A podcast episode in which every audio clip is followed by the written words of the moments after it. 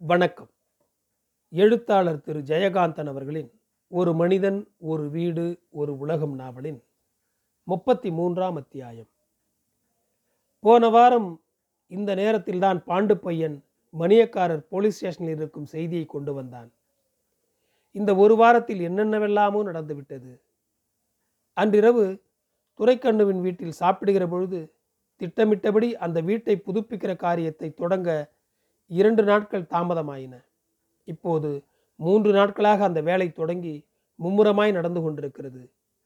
வீட்டிற்கு பின்னால் தோட்டத்தில் அந்த கிணற்றங்கரை ஒட்டி கூடாரம் மாதிரி ஒரு கொட்டகை போட்டு ஹென்றி அங்கேயே குடியிருக்க தொடங்கிவிட்டான். அந்த கொட்டகை நிறைய மரப்பலகைகளும் கூரைக்கான தென்னை வாரைகளும் உத்திரங்களும் அடுக்கப்பட்டிருந்தன. இன்னொரு பக்கம் தச்சர்கள் வேலை செய்வதற்கு பட்டறையும் மரத்தினடியில் ரம்பம் போட்டு அறுப்பதற்கு வாகாய் பள்ளம் தோண்டியும் இருக்கிறது. வண்டி வண்டியாய் கொண்டு வந்த செங்கற்கள் உயரமாய் அடுக்கப்பட்டும் சுண்ணாம்பும் கிளிஞ்சலும் மணலும் குவிக்கப்பட்டும் அந்த வீட்டின் பின்புறம் ஒரு பெரிய தொழிற்சாலை மாதிரி காட்சியளிக்கிறது. மேலே மச்சு கட்டலாம் என்றும் மங்களூர் ஓடு வேயலாம் என்றும் மற்றவர்கள் சொன்ன யோசனைக்கு மாறாக ஹென்றி நாட்டு ஓடு வேய்வதையே விரும்பினான். தேவராஜன் வீட்டிலிருந்து மண்ணாங்கட்டி சாப்பாடும் டிஃபனும் கொட்டகைக்கே கொண்டு வந்து கொடுக்கிறான். பள்ளிக்கூடம் போகிற நேரம் தவிர மற்ற நேரங்களில் தேவராஜன் இங்கே வந்து இவனோடு தங்கியிருக்கிறான். காலையிலும் மாலையிலும் துரைக்கண்ணு இங்கு வந்து பார்த்து செல்கிறான். இங்கே குவித்து வைக்கப்பட்டிருக்கிற செங்கல் மணல் சுண்ணாம்புக்கள் மரம் ஓடுகள் எல்லாம் துரைக்கண்ணு தனது லாரியில் கொண்டு வந்து அடித்ததுதான். குமாரபுரத்திலிருந்து வீடு கட்டுகிற மேஸ்திரி கன்னியப்ப நாயக்கரை துரைக்கண்ணு தான் அழைத்து வந்தான். எல்லாம் அவன் பொறுப்பிலும் தேவராஜனின் மேற்பார்வையிலுமே நடக்கிறது. ஹென்றி அங்கே உட்கார்ந்து கொண்டு மனிதர்கள் வேலை செய்கிற அழகை மரத்தில் பறவைகள் கூடு கட்டுவதை பார்க்கிற மாதிரி வேடிக்கை பார்க்கிறான். மூன்று நாட்களுக்கு முன்பு ஹென்ரியின் லெதர் பையை காலி செய்து அந்த மிலிட்ரி கிட்டுக்குள் கிடந்த கரன்சி நோட்டுகளை அதில் அடுக்கி எடுத்துக்கொண்டு தேவராஜனும் ஹென்ரியும் பஸ்ஸில் ஏறி குமாரபுரம் சென்று ஒரு பேங்கில் அக்கவுண்ட் ஏற்படுத்தி விட்டு வந்தார்கள். துரைக்கண்ணு கணக்கு வழக்குகளை எல்லாம் பார்த்து கொள்ளுமாறு தேவராஜனை வேண்டி நியமித்திருந்தான். அங்கே வேலை செய்கிறவர்களும் தங்களது தேவைகளுக்கான செலவினங்களுக்காக ஹென்றி சொல்லாமலே தேவராஜன் வரட்டும் என்று காத்திருந்தார்கள். ஒவ்வொரு நாளும் மாலையில் துரைக்கண்ணு இங்கு வருகிற போது அவனிடம் ஹென்றி கேட்டான் முன்னே இருந்த மாதிரியே தானே இந்த வீட்டை கட்டுறாங்க? அதில் ஒன்றும் மாற்றம் இல்லைங்களே. முடிஞ்ச வரைக்கும் உங்களுக்கு தெரிஞ்ச வரைக்கும் அதே மாதிரி கட்ட சொல்லுங்கள் அப்படி தானே கட்டுறாங்க? இந்த நினைப்போடு இந்த வீட்டை பற்றி பப்பா சொன்ன விவரங்களை மனதிற்கொண்டு நாள் முழுவதும் அங்கு வேலை செய்கிறவர்களோடு தானும் ஒருவனாய் சேர்ந்து கொண்டான் ஹென்றி. இந்த வீட்டு வேலையை தொடங்கிய முதல் நாள் நாலு புறமும் சுவர்கள் விழுந்து திறந்தவெளியாய் பூட்டு திறப்புக்கு அவசியமில்லாமல் கிடந்த வீட்டின் முன்புற கதவில் மாட்டப்பட்டிருந்த பூட்டை தனது சொந்தத்தை நிலைநாட்ட வந்ததற்கு அடையாளம் போல ஹென்றி தான் கொண்டு வந்திருந்த பழைய சாவியை போட்டு திறப்பதை தெருவில் உள்ள பையன்களெல்லாம் வேடிக்கை பார்த்தார்கள். அந்த பூட்டு அவ்வளவு சுழுவாக திறக்கவில்லை. மண்ணாங்கட்டி ஒரு கிண்ணத்தில் எண்ணெய் கொண்டு வந்து கொடுத்தான். பூட்டின் துவாரத்தில் எண்ணெயை ஊற்றி அது ஊறி துரு கரைகிற வரைக்கும் தேவராஜனும் ஹென்ரியும் திண்ணையில் உட்கார்ந்து பேசியவாறு காத்து கொண்டிருந்தார்கள். இது என்ன பைத்தியகார்தனம் என்று தேவராஜனுக்கு தோன்றவில்லை.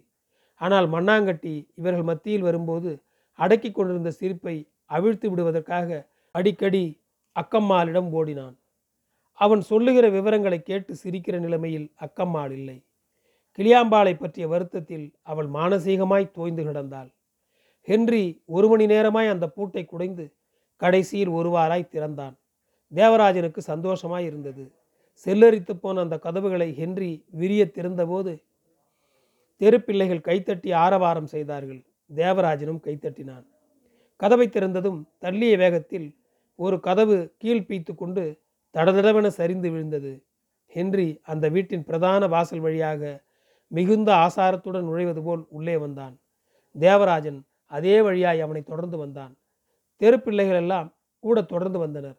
அப்படி வருகிற அனுபவம் அந்த வீடு சம்பந்தப்பட்டவரை அவர்களுக்கு புதுமையான அனுபவம் போல் இருந்தது.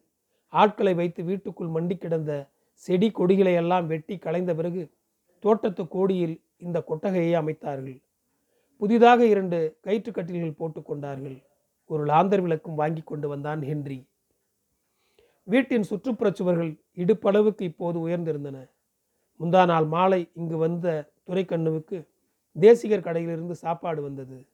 ஹென்றி அன்றிரவு துரைக்கண்ணுவோடு சாப்பிட்டான். இரவு பத்து மணிக்கு கடையை மூடிய பின் தேசிகரும் தாங்கு கட்டைகளை ஊன்றிக்கொண்டு அங்கு வந்து சேர்ந்தார். தேசிகரின் இடதுகால் ஊனமென்று ஹென்றி முன்னாலேயே தெரிந்து வைத்திருந்தான். ஹென்றி தவிர மற்ற மூவரும் கஞ்சா புகை குடித்தார்கள். துரைக்கண்ணு மாதிரி தேசிகர் பீடியில் வைத்து குடிக்காமல் வேறு விதமாக ஒரு மண் குழலில் வைத்து குடிப்பது ஹென்றிக்கு வேடிக்கையாக இருந்தது. மண்ணாலான அந்த சிலும்பியை எடுத்து திருப்பி திருப்பி பார்த்தான் ஹென்றி. அதன் உள்ளே சிறிதாய் ஒரு கல்லும் மேலே சுற்றுவதற்காக புகைப்படிந்த ஒரு கரித்துணியும் இருந்தது. அதை பற்றி ஏதும் கேட்பதற்கோ இது பற்றியெல்லாம் பேசிக்கொண்டிருப்பதற்கோ அந்த இரவில் சூழ்நிலை சரியில்லாத கணத்தை அவர்கள் அனைவரும் உணர்ந்தார்கள். ஏதோ திட்டமிட்டபடி வேலை கெடாமல் இருக்க வேண்டுமே என்று இந்த வீட்டு வேலையை தொடங்கிவிட்டார்களே தவிர இந்த மகிழ்ச்சியினூடே அடிக்கடி ஒரு சோகமான மௌனம் அங்கே ஒவ்வொருவரிடமும் குடிகொள்வதை ஹென்றி கவனித்தான். அதற்கான காரணம் அவனுக்கு தெரியுமாதலால் அந்த மௌனமான சோகத்தில் அவன் தானும் பங்கு கொண்டான். ஹென்ரியும் தேவராஜனும் ஒரு கட்டிலும் தேசிகரும் துரைக்கண்ணுவும் இன்னொரு கட்டிலும் எதிரெதிரே உட்கார்ந்திருந்தார்கள். மேலே இருந்து ஒரு கயிறும் அந்த கயிற்றில் மாட்டிய ஒரு கம்பியில் லாந்தரும் இவர்கள் நடுவே தொங்கிக் கொண்டிருந்தது. இரண்டு மூன்று சுற்று சிலும்பு கைமாறி இருந்தது. கிருஷ்ணராஜபுரத்திலும் சுற்றுவட்டார கிராமங்களிலும் பரவி இன்று காலை ஒரு பத்திரிகையில் செய்தியாகவும் வந்திருந்த கிருஷ்ணராஜபுரம் மணியக்காரர் ராமசாமி கவுண்டர் போலீஸ் ஸ்டேஷனுக்கு போன அவமானம் தாங்க மாட்டாமல் தற்கொலை செய்து கொண்ட அந்த துயரமான நிகழ்ச்சிகளில் சிந்தனை தோய்வதும் அதை எண்ணி பேசுவதும் பெருமூச்செறிவதும் உள்ளூர மனம் கலங்குவதுமாய் இருந்த துரைக்கண்ணு தேசிகரை பார்த்து திடீரென்று சொன்னான் அப்போவே அங்கேருந்து போலீஸ் ஸ்டேஷன்லேருந்து வந்தார்ல வந்த உடனே மனுஷன் கைத்தை கட்டி தொங்கிட்டு இருக்காரு. பிரேத விசாரணையில் தெரிஞ்சுதான் பேசிக்கிறாங்க. உயிர் போய் ரெண்டு மணி நேரத்துக்கு அப்புறம் தான் விஷயம் தெரிஞ்சிருக்குது. ஆமாங்க பாதி ராத்திரியில் முதல்ல அவர் சம்சாரம் குரல் தான் ஊர் பூரா கேட்டுது. ஒரே கும்பல். எனக்கு நம்பவே முடியலங்க. இதுக்காக போய் ஒரு மனுஷன் இப்படி பண்ணிக்குவார்? என்று தேசிகர் புலம்பினார். தேவராஜனுக்கு நடந்ததெல்லாம் நடந்த விதமாகவே தெரியும். அன்று இரவு பூராவும் கிளியாம்பாளுக்கு ஆதரவாய் இன்னொருவர் வீட்டுப்படி மிதிக்காத அக்கம்மாள் அவள் வீட்டில் போய் இருந்திருக்கிறாள். அப்படின்னா அவர் உசுறு விட்ட நேரம் நாம் பாயாசம் சாப்பிட்டுக்கிட்டு இருந்தோம் என்று மனம் நொந்த சிரிப்புடன் சொன்னான் துரைக்கண்ணு. அதிகாலையில் குமாரபுரத்திலிருந்து இவர்கள் அனைவரும் லாரியில் கிளம்பிய சற்று நேரத்துக்கெல்லாம் அந்த செய்தி இவர்களை எதிர்கொண்டு வந்தது. ஹென்றி ஒன்றும் பேசாமல் எதையும் புரிந்து கொள்ள முடியாதவன் போன்று எங்கோ தூரத்தில் நடந்திருக்கிற ஒரு நிகழ்ச்சியை இவர்கள் விவாதிப்பதை கேட்டுக்கொண்டிருப்பவன் போன்று அது பற்றி எதுவுமே பேசாத மௌனத்துடன் உட்கார்ந்திருந்தான். அந்த செய்தியை கேட்டதிலிருந்தே அவன் அப்படித்தான் இருக்கிறான். இது மாதிரி விஷயங்களில் அவனுக்கு எப்போதுமே உணர்ச்சி மறத்து போகிறது. அடுத்த நாள் அந்த சாவுக்கு கிராமத்து பெரிய மனிதர்களெல்லாம் போகையில் அவர்களோடு ஹென்ரியும் போயிருந்தான். பஞ்சாயத்து கூடிய திண்ணையிலும் குரட்டிலும் பக்கத்து வீட்டு எதிர் வீட்டு திண்ணைகளிலும் சாவுக்கு வந்திருந்த ஜனங்கள் கூடி நிறைந்திருந்தார்கள். தேவராஜனுக்கு பக்கத்தில் ஒரு குழந்தை மாதிரி ஒண்டிக் கொண்டிருந்தான் ஹென்றி. அவன் உட்கார்ந்ததால் அவனோடு பக்கத்தில் உட்கார்ந்து கொண்டு அவன் எழுந்தால் அவனோடு எழுந்து நின்று கொண்டு அங்கே நடக்கிறவற்றை பார்த்தவாறு அந்த கும்பலில் ஒருவனாய் தனிமை கொண்டு இருந்தான் ஹென்றி. சேரியிலிருந்து கும்பல் கும்பலாக பெண்கள் வந்து இந்த வீட்டின் முன்னால் மாரடித்து கொண்டு அழுதார்கள். ஒப்பாரி வைத்து பாடினார்கள். நாகம்மாள் விழுந்து மோதி அடித்து கொண்டதில் தலையில் காயம்பட்டு மூர்ச்சையாகி படுத்த படுக்கையில் கிடக்கிறாள். அவளுக்கு ஜன்னி வந்து விட்டது கிளியாம்பாளின் புருஷன் இரவே வந்து விட்டானாம் இந்த கும்பலில் அவன் யார் என்று ஹென்றிக்கு தெரியவில்லை. தேவராஜன் அடிக்கடி ஹென்ரியை பார்த்து கொண்டான். சவ ஊர்வலத்தின் போது நல்ல வெயிலில் அவர்களோடு சேர்ந்து அவனும் நடந்தான். அப்போது கையில் கொல்லிச்சட்டியுடன் போகிறவன்தான் கிளியாம்பாளின் புருஷன் என்று தேவராஜன் சொல்ல ஹென்றி தெரிந்து கொண்டான். மணியக்காரர் ஒன்றும் எழுதி வைத்துவிட்டு சாகவில்லை. ஒரு திடீர் உணர்ச்சியில் ஆவேசம் கொண்டு அவர் அந்த முடிவுக்கு வந்திருக்க வேண்டும் என்று எண்ணிய தேவராஜன் அன்று போலீஸ் ஸ்டேஷனில் தலையில் முக்காடிட்டு முகத்தை மறைத்து கொண்டு அவர் குந்தியிருந்த காட்சியை நினைவில் கொண்டு இல்லை எனக்கு அப்போவே தோணுச்சு. ஆனால் வந்ததும் வராதமா அவர் இப்படி செஞ்சிடுவார்னு நான் நினைக்கல. மனசு உடஞ்சி அந்த மாதிரி நினைப்பு வருந்தான். அப்புறமா சமாதானம் ஆகணும்னு தான் எனக்கு தோணுச்சு என்று தேசிகரிடம் சொன்னான். தேவராஜன் அன்று நடந்ததை அக்கம்மாளும் மண்ணாங்கட்டியும் தனக்கு தெரிவித்த விதமாக இப்போது இவர்களிடம் விவரிக்க ஆரம்பித்தான். மணியக்காரரை போலீஸில் பிடிச்சின்னு போயிட்டாங்களேன்னு ஊரெல்லாம் தெரிஞ்சிட்டு இருக்குது நம்ம ஸ்டேஷன்லேருந்து வண்டியில் ஏற்றி அனுப்பிச்சோமா? கடத்தெருவாண்டே இருந்த கும்பல் அவரை வேடிக்கை பார்த்துன்னு வந்திருக்குது. இந்த நாகமா பிசாசு இருக்குதே செய்தி தெரிஞ்சதுலேருந்து தெருவையே கூப்பிட்டு வச்சு புலம்ப ஆரம்பிச்சிருக்குது. பாவம் மனுஷன். அப்படியே மக்கி மண்ணாகி வராரு. வண்டியை விட்டு இறங்கின உடனே இந்த நாகம்மா போய் காளி மாதிரி அவர்கிட்ட ஆடி இருக்குது. உனக்கு மானம் இருக்குதா? ஈனம் இருக்குதா? இதான் ஒரு பெரிய மனுஷன் பவுசா? வெக்கங்கட்ட மூலிக்கு முக்காடு வேறையான்னு ராத்திரி பூரா அவரை திட்டிக்கினே இருந்திருக்குது. வந்த உடனே மணியக்காரர் அறைக்குள்ளே போய் கதவை சாத்தினாராம். பாவம்.